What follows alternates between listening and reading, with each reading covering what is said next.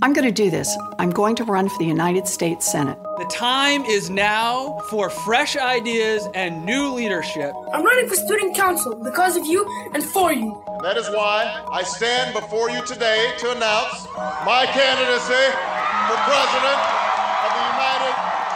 Welcome to the Arena Talks podcast, where we interview emerging political leaders from across the country. My name is Ravi Gupta, co founder of The Arena, and today we talk to Jeremy Bird, who's the CEO and founding partner at 270 Strategies. Before 270, Jeremy was the national field director for the 2012 reelection campaign for President Barack Obama. He previously served in a number of senior roles on the 07 and 08 campaigns for Obama, including running the field program for South Carolina in that primary and the uh, field program for Ohio in the general election.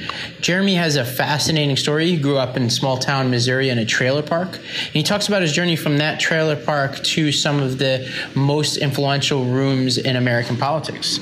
Uh, so let's just jump in. Jeremy Bird, welcome to the Arena Talks podcast. Hey, Ravi. Thanks for having me. Jeremy, so you have a super interesting uh, background growing up. You grew up in a in a town, I think it's less than 5,000 5, people called High Ridge, Missouri. Uh, tell us about High Ridge and what it was like growing up there. Yeah, so it's um, it's like an exurb um, of St. Louis. So it's about you know forty minutes, forty five minute drive from St. Louis. Um, my parents got married when they were sixteen and seventeen. Had my brother, and I grew up in a trailer park. Um, uh, on Diamond Drive in High Ridge, Missouri. And um, I mean, it's a super interesting place. Um, you know, the trailer park I grew up in is, um, you know, predominantly Trump voters. Um, it's a, um, you know, it's a, uh, it's a it's a great community in so many ways. I mean, people you know looked out for us as kids. I you know I'd play on the streets, and um, you know uh, it was one of those places where um, when they when we'd have tornado uh, uh, warnings, we had there was like one place in the whole trailer park that had concrete, and so you'd all go there together. Um, there was one bus stop where everybody went. You know, as kids, I would ride my bike. Um, you know, I think it was about 10 miles to get to like the closest grocery store so I could buy a pack of baseball cards. And it was like up and down these crazy winding hills. Um, but um, it was a beautiful place. I think, you know, my parents got married when they were super young. You know, they were, I, I, still vividly remember my father's 30th birthday because um, I was like 11 years old at the time. And, um, uh, but it was like also a place of just surrounded by, you know, a ton of love, um, very Christian, um, Southern Baptist family, um, where family was critical. Um, and uh, so, you know, I learned a lot from, from, from that place. It's a huge part of who I am today. And, you know, I grew up in Staten Island, New York, around mostly Trump supporters too. And you know, our country's only become more divided since you and I were back home living where we grew up. Uh, as you've watched, uh, you know, the ascendancy of Trump and, and an even more divisive politics, uh, and you know, politics that in some ways is a repudiation of what you and I were all about uh, and continue to be all about, but especially you know what we what President Obama ran on in 07 and 08. Uh, when you go back home, uh, what are your conversations like with people you grew up? Yeah, so my, my family moved when I was in eighth grade, um, a little closer to St. Louis, but it's um, still in Jefferson County, um, still really the exurbs of um, of St. Louis. Um, but so the conversations I really have are really with my family um, my folks, friends from church, and you know, it, it's to me, it's always astonished me the the success that Republicans have had in convincing um, poor folks um, that um, somehow uh, they're on their side. Um, or, or that Democrats are not on their side, and the sort of you know the what's the matter with Kansas kind of frame, I think they were very successful in. Um, a bunch of family members who I think there's two main reasons why they've you know mostly supported um, the Republican Party, and um, not most of my family is with Trump, but but still with Republicans before him. Uh, it's it's really around social issues and predominantly around abortion as like the main driver, uh, and the thing that they can kind of um, use to um, uh, usurp all other things, essentially all other moral things that are you know that that that are um, wrong in a candidate, et cetera. They kind of use that as as one big thing, and I think that's that's been a big driver. Uh, and the second is is is um, around taxes and basically you know this belief that um, you know, uh, Democrats are just going to tax you and Republicans are somehow going to lower your taxes. And that's what's most important. Um, and I think, you know, those are the kind of conversations that are difficult to have because, um, you know, it's been, uh, there's been a number of years that both right wing radio and a lot of the um, uh, conservative um, ability to get their message out with well funded, you know, groups like the Koch brothers have really, I think, done a good job of um, really ingraining those issues in people's minds and, and creating some separation. Yeah, and a, a big uh, a big part of the arena community are people who are either running for office now or are going to be running in the future. And you've spent a lot of time not only because of your parents, but because of your education. You spent a lot of time thinking about religion. How sh- how can or should Democrats be reframing um, what it means to be a Christian or um, another person of faith uh, that could potentially appeal to voters who are voting uh, right now kind of on the, the single issue of abortion in some cases. Yeah. I think the number one thing, and I, this I'd answer this with almost all questions, is authenticity. So, um, you know, it really matters who the candidate is. Um, I worked for Howard Dean in 2004. I had a great experience. Um, I never, I never changed it. I, I, learned a ton from that. But I remember at, the, at a debate in 2004 when he was asked what his favorite book in the New Testament was, and he said the book of Job, um, which for readers that aren't familiar, is in, in the Old Testament. Um, and you know, it, but it just struck me as one of those moments where, like, you just have to be authentic. So if you're not a person of faith, don't try to be. Um, but listen to people who are and understand where they're coming from, which I think is, you know, such a hugely important problem in our politics generally. If you are a person of faith, um, talk about your faith and the reason that it drives you to where it does. I mean, I believe a lot of what I believe because of my background. If I really get to the core tenets of social justice, uh, you know, so much of what I read and was taught when I was growing up is about what you do for the least among uh, these, you know, is is what it's all about, right? And so when I think about policy, when I think about Republicans wanting to cut, you know, twenty to thirty to forty million people off healthcare, that is not a Christian value. That is not a value of faith. When I think about um, you know the way that they um, are scapegoating and and and closing our borders and talking about building walls to keep immigrants out. You know that couldn't be further from what you read in the Bible about welcoming all people in. Uh, it couldn't be further uh, from the faith that I was taught in whether it was vacation Bible school or Sunday school or you know all the different things. I, and so I think we have to hit those you know sh- you know head on and not be afraid to talk about it because the Democratic platform is such a platform of faith. Whether you're whether you're talking about the Jewish faith, the Christian faith, the Muslim faith, Buddhism, they're really about how do you love? How do you how do you um, you know uh, create a society where where people are taken care of? Um, and so I think it's important for us not to run away from it because Republicans do not have a uh, monopoly on faith. And in fact, so many of their policies um, are against the very teachings of every major religion. And I think we have to talk about that. Yeah. And I, and going back to, to your childhood, when did you know that a life in politics and organizing was in your future? Did you know it early or was it later on in college? No, later on, yeah, definitely. I, always say, I always joke that the only political thing that my family did growing up was sort of protest the adult video store they were trying to build at the end of the at the end of the block. We were not a political family, and my, my dad was a re- Republican. Was sort of talk about it some, but it wasn't. it didn't drive a lot of discussion in our in our family, and it wasn't important to me necessarily. Although I, you know, I, I definitely was. Um, I, I was thinking about issues of fairness and justice and how I could have, you know, parents that are both working so hard and yet it feels like um, you're always one step away from really needing either public assistance or family assistance. Um, and so I knew those things and, and I watched those things, but I didn't really get involved in politics until I was in um, college. Actually, I went, I, uh, I was studying religion at Wabash College, a, a small school in uh, the middle of nowhere, Indiana uh, Crawfordsville, Indiana, and it's a it's a beautiful campus and a great education. And a big part of it was I got to go overseas, and so I went and studied in Israel, and I was on a kibbutz for a while, and then I went to the University of Haifa. And it was there that I went to my first political rally. Ehud Barak was running against uh, Benjamin Netanyahu in 1999. Yeah, and you would later um, later uh, do some work on the opposite side of. I, I, did, yeah. I, I, but I but I went to this rally and and I had, you know, I had studied Hebrew for, you know, like two months. So I, I didn't really know what was going on at the, at the political rally on campus. But what I felt was young people who passionately cared about what was happening in their politics. And it was the first time I really looked back and said, you know what? I don't even know who my governor is in Indiana, where I'm going to school. It's not been a big part of my life at all.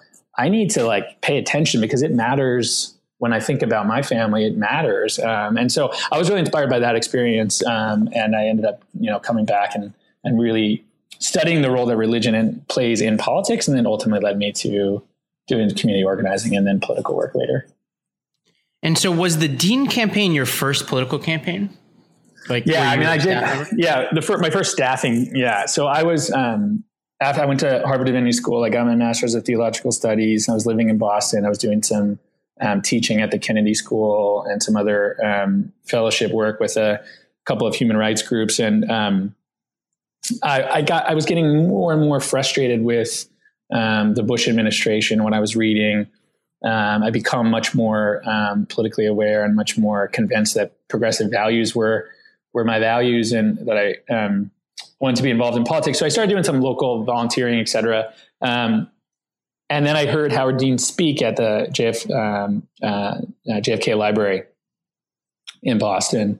Uh, and at the same time, uh, one of my professors from the Kennedy School, a guy named Marshall Ganz, had a relationship um, with a woman named Karen Hicks. They had known each other, worked together in the past, who was the state director in New Hampshire for Dean. And she had come to him and said, We're trying to do um, this differently. We're trying to basically run our campaign more like a community organizing approach than a traditional political approach. Who do you know who's in your in your orbit who um, would be interested in working on the campaign in New Hampshire? So um, I was teaching with him at the time, and he uh, immediately thought of me and connected us. And um, so yeah, so that was my first paid position. I went up to New Hampshire, and I was uh, essentially a deputy field director. Had they called the congressional district director, so I had one of the two CDs in New Hampshire where I worked for about nine months, and then worked in politics basically ever since. And this idea of what it means to be uh, to take a community organizing approach versus a, a, strictly political approach in many ways defines almost a decade or more of, of your life. Uh,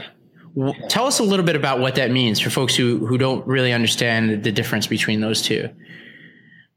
Yeah it's a it's a great question. Um, i'll give you the, the dean experience. So when they started in new hampshire for dean they were um, they hired a bunch of organizers, um, and they, um, you know, used to call them field organizers, or even in, in, some political campaigns, just canvassers.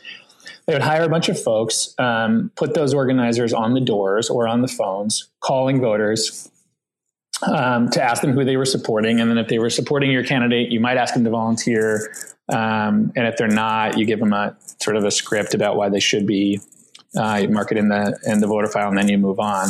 The problem with that approach is it doesn't create any local leadership. Um, you can only scale it as much as you can scale the number of paid staffers you can hire, and it's the least effective way of communicating because you basically there's no relationship between the voter and the campaign, right? It's a very um, marketing driven kind of approach.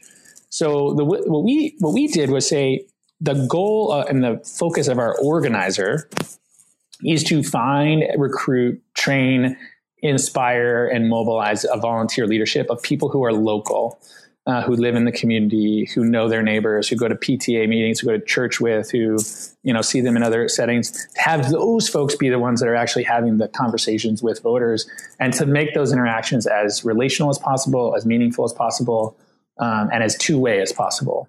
Um, and so uh, the, the, the the goal of the organizer is to basically develop leadership in others uh, and really build that leadership up. And then those folks, when you're done with the campaign, um, are going to be the ones that run for office later. They're going to be the ones that run uh, the next campaign.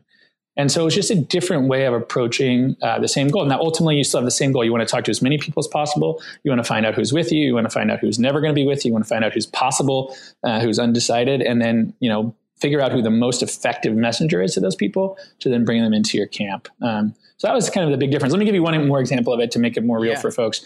If you were if you were a voter in Appalachia, Ohio in 2004, when you opened your door, the person that was there was either a volunteer, it was either a paid canvasser or a paid st- from ACT, um, going way back, or from the from the Kerry campaign, and they would knock on your door and they'd give you all the right reasons to vote for John Kerry, uh, and then they would move on. When you opened your door in 2008, the order in Appalachia, the person at your door was somebody that you know from down the street who you trusted or at least knew in some way, who was talking to you and asking you questions about uh, the the election and why, where you were between um, uh, Barack Obama and and John McCain. That person then came back two weeks later, four weeks later. Um, you saw the yard sign uh, that they had up, and it, there was a real relationship that happened. That's the difference. The voter experience was one of a relational conversation with somebody from their community who had been trained um, as opposed to an outsider who was just coming and doing a very quick, got to go to this door, then that door, and just figure out where people are. Um, and that's the difference in what we were trying to create um, with the Obama campaign in 2008 and 2012. And so, yes, yeah, so you landed as the state director of South Carolina in the primary for the Obama campaign. Well, I was, a, I was the field director, the organizing director. So you were yeah. in charge of field, which I think uh, uh, mm-hmm. for folks who don't really know the distinction, is it fair to say, you know, the, the, sort of simplest explanation is there's kind of the world of persuasion versus the world of turnout, um, is how it used to be looked at. Uh, and traditionally, the world of field focuses a lot on turnout. But I think Obama, the Obama campaign, per some of the things that you talked about, started to blend these two. Um, yeah, that's right. And so, that's right. And I think really, you know, credit to the the Bush campaign probably did this well too. The neighbor to neighbor piece that you're talking about. Um, tell us about the. There were differences between the approaches in South Carolina versus New Hampshire and Iowa. Uh, and maybe Iowa and South Carolina are, are, probably two informative examples where two successful field programs, uh, and you know probably one of your best friends uh, ran that field program in in the caucus, but just you know kind of wildly different um, when you get into the weeds of them uh, approaches to uh, to field, or at least from my perspective. Um, yeah, yeah. So your, your, your first question or your first point about um, the Bush campaign. One of the first books I read when I got to Ohio in um, 2008 um, was Karl Rove's book, um, basically about how they organized. And you know, there's been a ton. You know, people talk all about the gay marriage initiatives as kind of the driver of turnout in 2004, and I think there's some truth to to some of them, some some of what they did to sort of use social issues to drive turnout from for a candidate who wasn't all that popular. But the thing that doesn't get talked about enough is the way in which they did real relational community organizing. Um, they mostly did it through existing organizations like the churches um, as opposed to creating a ton of it on their own. But it was still a lot of the same principles, with, in my mind, with completely the wrong value set at the end and the wrong policy. Um, but there's a lot to learn from that. And so I think that's really important. And what you said, I think, is right, which is traditionally it had been thought of as like um, field or organizing or talking to people is kind of icing on the cake. Um, and maybe it helps with turnout a little bit, getting people who are already with you but um, are less likely to vote to actually get to the polls. Uh, what we what we fundamentally believed, and this came from Plouffe all the way down in, in 2008, is it's not icing on the cake; it's part of the cake. Um, and if if you do it right, um, people are hearing on TV, in their mailbox, online, at their office, at their door, on their phone, everywhere they go, they're hearing the same message and it's the, it's the combination of all of that that's having a real persuasive impact. Um, and that field can't be limited to the end of a campaign if you really want to be successful. Just from a logistical standpoint, if you wait till the end of the campaign for turnout, you don't right. know where people live um, because a lot of people we're trying to talk to are moving a lot. And so if you haven't had that conversation a year out, six months out, four months out, the likelihood you actually turn somebody out is low. But then the other impact is you can actually talk to people who are undecided and have a real meaningful conversation that they, and that might be the only meaningful conversation they have that entire election um, with a with a person that's not coming from TV or some other kind of more one way communication. So we believe in that. And that, and that's what you saw in Iowa. And you have to do it in Iowa. Mitch did in the, the program that they ran there with a, just an amazing, one of the most talented groups of organizers that ever has existed in politics was in Iowa. And what they did was beautiful. And it's part because the caucus is so relational, right? You can't, you have to really train leadership because as a staffer, you can't be in that room, right? Unless you live there and you're in that caucus. So your job is to recruit a volunteer leadership team that goes into that caucus and is able to not only um, you know, state their preference for your candidate, but also get other people um, who don't pass the threshold and persuade them on board. So they did it beautifully, and and the antithesis of what honestly we did with the Dean campaign in 2004 in Iowa. Um, which was much more mobilization as opposed to organizing, um, and and so that's where it sort of crumbled for the on the Dean side. But where Obama did it really right was there. We were doing the same thing in South Carolina, and and part because um, we didn't have that many resources. So if we were going to scale and actually be able to play in the entire state and have a real impact, we had to have volunteer leadership and scale our organizers. Um, and we just believed that was fundamentally the right way to go. So we were doing very similar programs there. Buffy Wicks was doing a very similar program in California um, uh, for the Obama campaign. And when we all got to Chicago, kind of after the primaries were starting to really close down, um, Jon Carson, who's one of the best leaders on the Obama in the Obama orbit, said, "Why don't you guys get together and figure out what you did in each of these states that worked, and let's then scale that nationally for the general election." So it wasn't like this ideology or this fundamentalism around you have to do it this way. It was like, hey, these things worked. Let's figure out what worked in each of these places and how do we then replicate that? Yeah, I, I, saw it firsthand in Iowa. You know, I was sent down there for a few months, like uh, many of uh, the finance staff and other staff members, and I was I was detailed to Fort Dodge, Iowa, and you know our mutual friend Joe Boswell was down there organizing, and it was amazing that the as I talk to voters, you know, I just go out every day, you know, from sun up to sundown, talking to voters in like Wright County, Iowa, or something, and people there knew Joe. Like they had met him months before. He'd been on the ground mm-hmm. uh, for a, a, for an extended period of time, and in many ways it's crazy to say, but you know, they'd been there long enough that some people were turning out just because of Joe.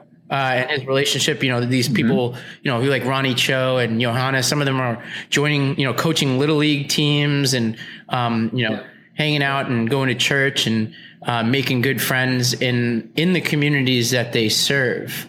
And uh, you know, and even though they didn't have the the neighborhood team model uh, that y'all had, um, they'd been around long enough, you know. No, totally. Well, and if, the um, if you Google, um, I'm here because of Ashley. Um, I remember Valerie Jarrett came to South Carolina, um, and she was in. She went to just a, a, local house meeting that we had in Horry County, which is up by Myrtle Beach. And they, they were going around the room and talking about why people were there. And the, one of the older African American gentlemen in the group said, "I'm here because of Ashley." And Ashley Baia was his organizer um, and you saw that all over the place where people built, built real relationships. I always say to people, if you want to be, if you want to learn about America, go to one of these early states and be an organizer in a program that does real organizing. You will know more people in that community after being there for six months than people who have lived there for 10 years because your whole job is to meet people, develop relationships with them, find out what drives them. Yeah and and and so you really understand what's happening in that community, and it becomes something that really is helpful in terms of getting people to um, to participate in the electoral process. Yeah, I think about it now. I, I give a lot of advice to. I sound old now, but uh, young people who are entering politics ask me advice on how to enter now, and you know, I said to somebody the other day because you are. I know. You know, it's funny. Uh, our friend Carolyn Chris, Chris, I was talking to her this morning, and she was like, "We're old. Are, are we it now?" She said to me, "She's like, are we the are we the leaders?" uh, but I give advice to people on how to enter campaigns, and I said to somebody the other day, I said, you know, being a field organizer on a great field campaign, like somebody who has a good theory of what it means to integrate a community, is the yep. best entry level job in politics. And being a field organizer in a churn and burn operation is the worst job in politics. And I totally agree. It really matters. I totally and I think a lot of these campaigns that, you know, these congressional campaigns, Senate governors campaigns that are starting so early and starting to build field staff early, you know, it also is a lifestyle question, you know, that the we had no choice because we were in a war of attrition. We were being sent state to state, and you and I had some hilarious times in Philadelphia trying to hold the line against street money later on in that campaign. I remember, and you know, I won't I won't name any names, but we had we had a, a really hard time there with some of the local folks who, who expected cash on the streets. You know, uh, which is the you know antithesis of the neighborhood team model that we developed that you developed. Um, but uh, I think that folks shouldn't be pushing their their field organizers to to be boiler room this early like that. You know, like they should just be out there building relationships. And I, I don't know how to articulate it in a way that doesn't sound soft, but what do you think about that? Like, what should a field like what what should a field team be doing right now? Yeah, no, you, you're um, what you just said. I think is so important because um, when I started doing this work you know, there, there was this very macho dude culture in politics, especially in field. And you'd have the kind of, you know, field director, the, the, the, the archetype of the field director was like some scary dude who would send out spreadsheets and just yell at you if you weren't hitting yeah, your that numbers. Was the, that was the rep um, of we some, looking- some corners of the Obama primary operation at certain points had that rep and they were almost universally not successful. Uh, well, well, and I think, and I saw this really like in, in, in 04, even before is, you know, this, this, this sort of belief was like, you know, well, first of all, we were looking at the wrong numbers, right? Like the, if you're if you're a year out from the election, the number you shouldn't you should not be looking at is how many voters did you talk to today, because people aren't tuned into the election. The numbers you want to be meticulous and dogged and focused on is how many volunteers are you recruiting today, so that when people start paying attention, you can actually scale this. Are you weaving the net big enough that when people start really paying attention, you can catch them? So it, it, people in the first instinct, people have to say what, what I talked about on with the neighborhood team program or what, you know, you were just talking about is somehow soft or weak or isn't, you know, isn't numbers based. That's actually totally false. It's just different numbers and you're looking at very different things. So we were very meticulous in 08, like in the general election. So we need, we were looking at how many volunteers, what percent to goal every organizer is by day, by week, by month, um, how many people they have in the pipeline, because you don't get a volunteer leader until you have somebody that's getting tested to be a volunteer leader. Um, and so if your volunteer pipeline isn't big enough, you're never going to get there. So you have to look at that as well. Um, and then you start looking at as you as you ramp up the number of voters you're talking to, and are you persuading them, moving them, having any impact.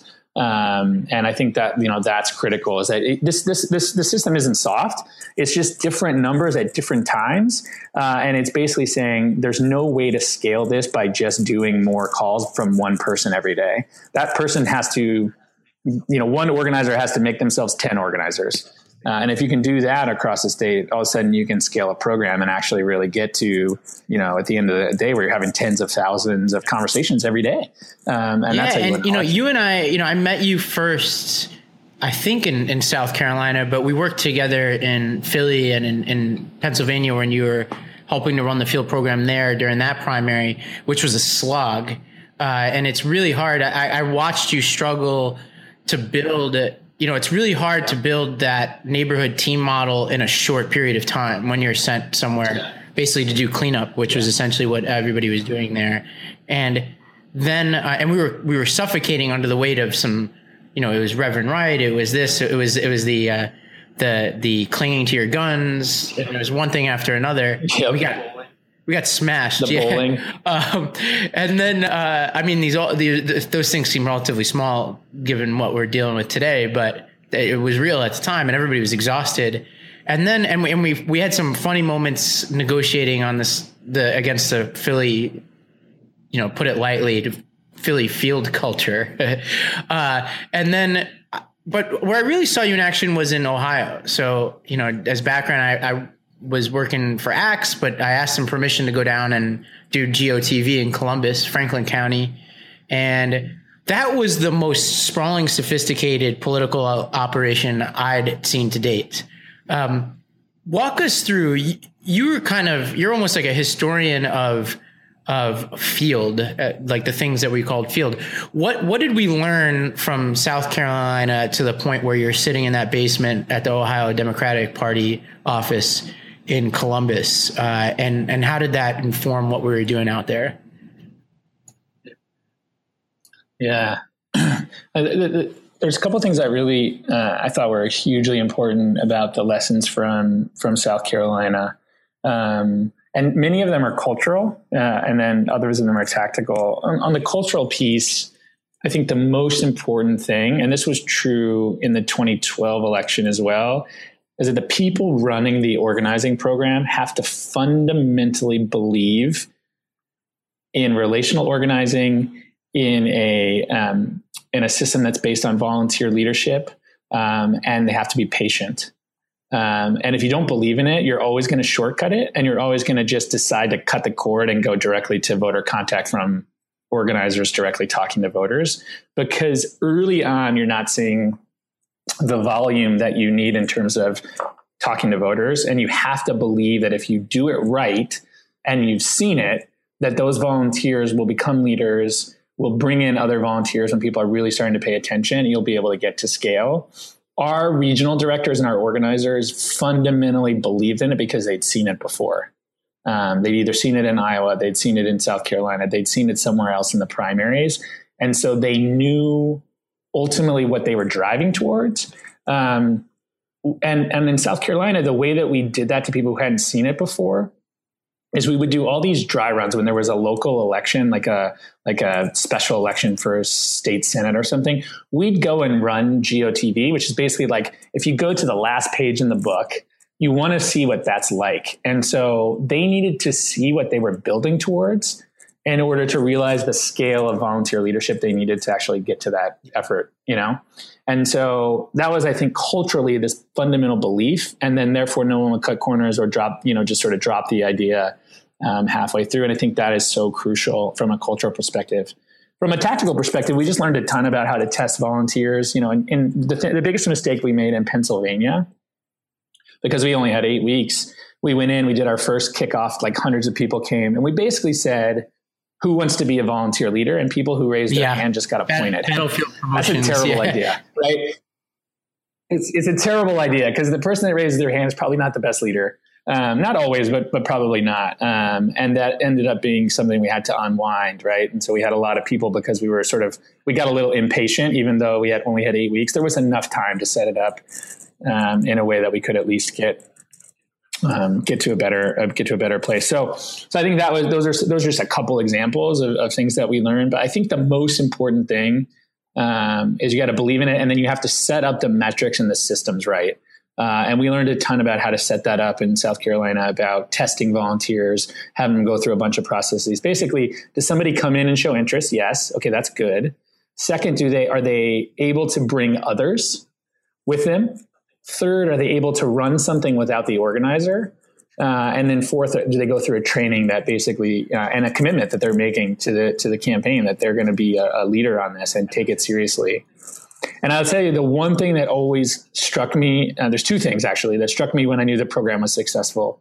One, if your organizer could tell you about their volunteer leaders, and what I mean by that is, you know, if Ravi, if you're my volunteer leader, I come in and, and as a field director and, and ask the organizer, tell me a little bit about Ravi. Tell, tell, me about his family. If they could tell me something about him, I knew there was a real relationship. Um, and the more they could yeah. tell me, the better, right? Um, that, he wasn't. You weren't a number on a page. You were a person that they knew and they trusted and they'd worked worked with before. Um, and so that was that was like kind of the the, the most critical piece. Um, and then you know, two had they had they actually proven uh, that they could do this. Had they run their own phone bank? Had they um, brought other people together before? And if they could do that, um, you knew that you could scale the program. So those were a couple of the, the yeah. It's it's done. amazing now that I think about it. You know, we had because that primary it was so long. I feel like in many ways we had the the you gained like five six times the amount of experience that somebody normally would because you went through election day so many times. So I, I had a chance to come in and out of field offices all over the country and there's something beautiful about a well-run field office. So I think about that Fort Dodge office, you know, with Carolyn Chris and Joe Boswell and Fred Wong, mm-hmm. Sarita Whedon they knew, per your point, everything about people who walked through the door, where they lived, what their family dynamic was, what motivated them, and and you know, it, it, people can get a little. It's almost like walking into like a high school cafeteria in some ways. Like there's a weird side of that too. Like people get on each other's nerves a little bit uh, when things get tough, but uh, but people they were deep. You know, they they knew they knew a lot, and you know, they still you know you still run into those folks. They still they still keep in touch. They still love the people that they organize with. So we're running. This is we're going to have to do many parts of this conversation over the course of the 18 cycle, uh, and we haven't even gotten to 2012 yet. So we'll do that next time. But before we go, tell us. Uh, you know, final question here is: we have a lot of campaign managers and staff, and and uh, also candidates who are on local campaigns who basically operate as their managers what's your biggest piece of advice in this new landscape for campaigns just getting started uh, for the 18 cycle? You know, outside everybody's talking about raising money, et cetera, but what is something that's not obvious right now that people should be keeping in mind as we head into this cycle? So many things. Um, let me just give you a couple. Um, I think the, the, the first, I, I, mentioned this earlier when we were talking about, um, you know, earlier in the conversation um, about religion and sort of how pol- you know, politicians talk about it. I mean, the number one piece of advice I give you is be authentic. Like, just don't try to be somebody you're not. Um, and, you know, I think most people that I've met through, um, through you and the arena and as I've seen them, are in this for the right reasons. Um, and they're not um, they're not in it for you know the prestige and the power they're in it to serve. Um, be yourself. Um, trust your gut and your instincts, um, and be you know tell your story um, and get out there and and uh, and and make people see you who you really are. now, of course, you're going to be smart. You're gonna you're gonna do your polling. You're gonna listen to you know you're gonna massage your message and and and work it in the right ways, but I think you know number one is be authentic. That's my kind of overall overall message. But in terms of tactically, I think the thing that's changed the most since the, the conversation we've been having is um, there is no digital organizing and offline organizing or field organizing. There's just organizing. People just don't live their lives. Uh, I don't wake up and say, "Oh, now I'm going to go online and talk to people on Facebook or text," and "Oh, now I'm going to go offline and talk to them on the street." Like I just live my life, and so when you're building your field programs and you're building your organizing programs, um, think about it holistically. How do you communicate with people on email, social, text message, on their doors, on their phones, in the mail, on TV? That entire thing is your communications plan to voters. And if you think about building your plan from the voters' perspective instead of your perspective, you'll build a great program. So, what is that voters' experience? The best technology that's built is based on user experience research and actually understanding how people are experiencing that technology. Same thing for campaigns. Stop thinking about it in a room full of um, you know political consultants and what you think works. Get out there, talk to people, understand how they're experiencing your campaign, uh, and then build it from their perspective and build your organizing program holistically, digitally, offline, and all the other ways in which you're communicating, and make sure all that is as integrated as possible and as true. Well, on that note, we're going to have to have you back. We have so much more to talk about, but thank you so much for jumping on with us at this early stage in 18 and uh, you know plug for 270 strategies uh, some of the best people out there um, one of the most important firms. Uh, i think you basically can do anything for a campaign at this point with the team that you have. And so if you're a campaign out there you're looking for some some folks to help guide you through this process uh, you can reach out to me uh, or you can uh, go straight to the 270 website and learn how you can get in touch. But thank you jeremy. Thank you ravi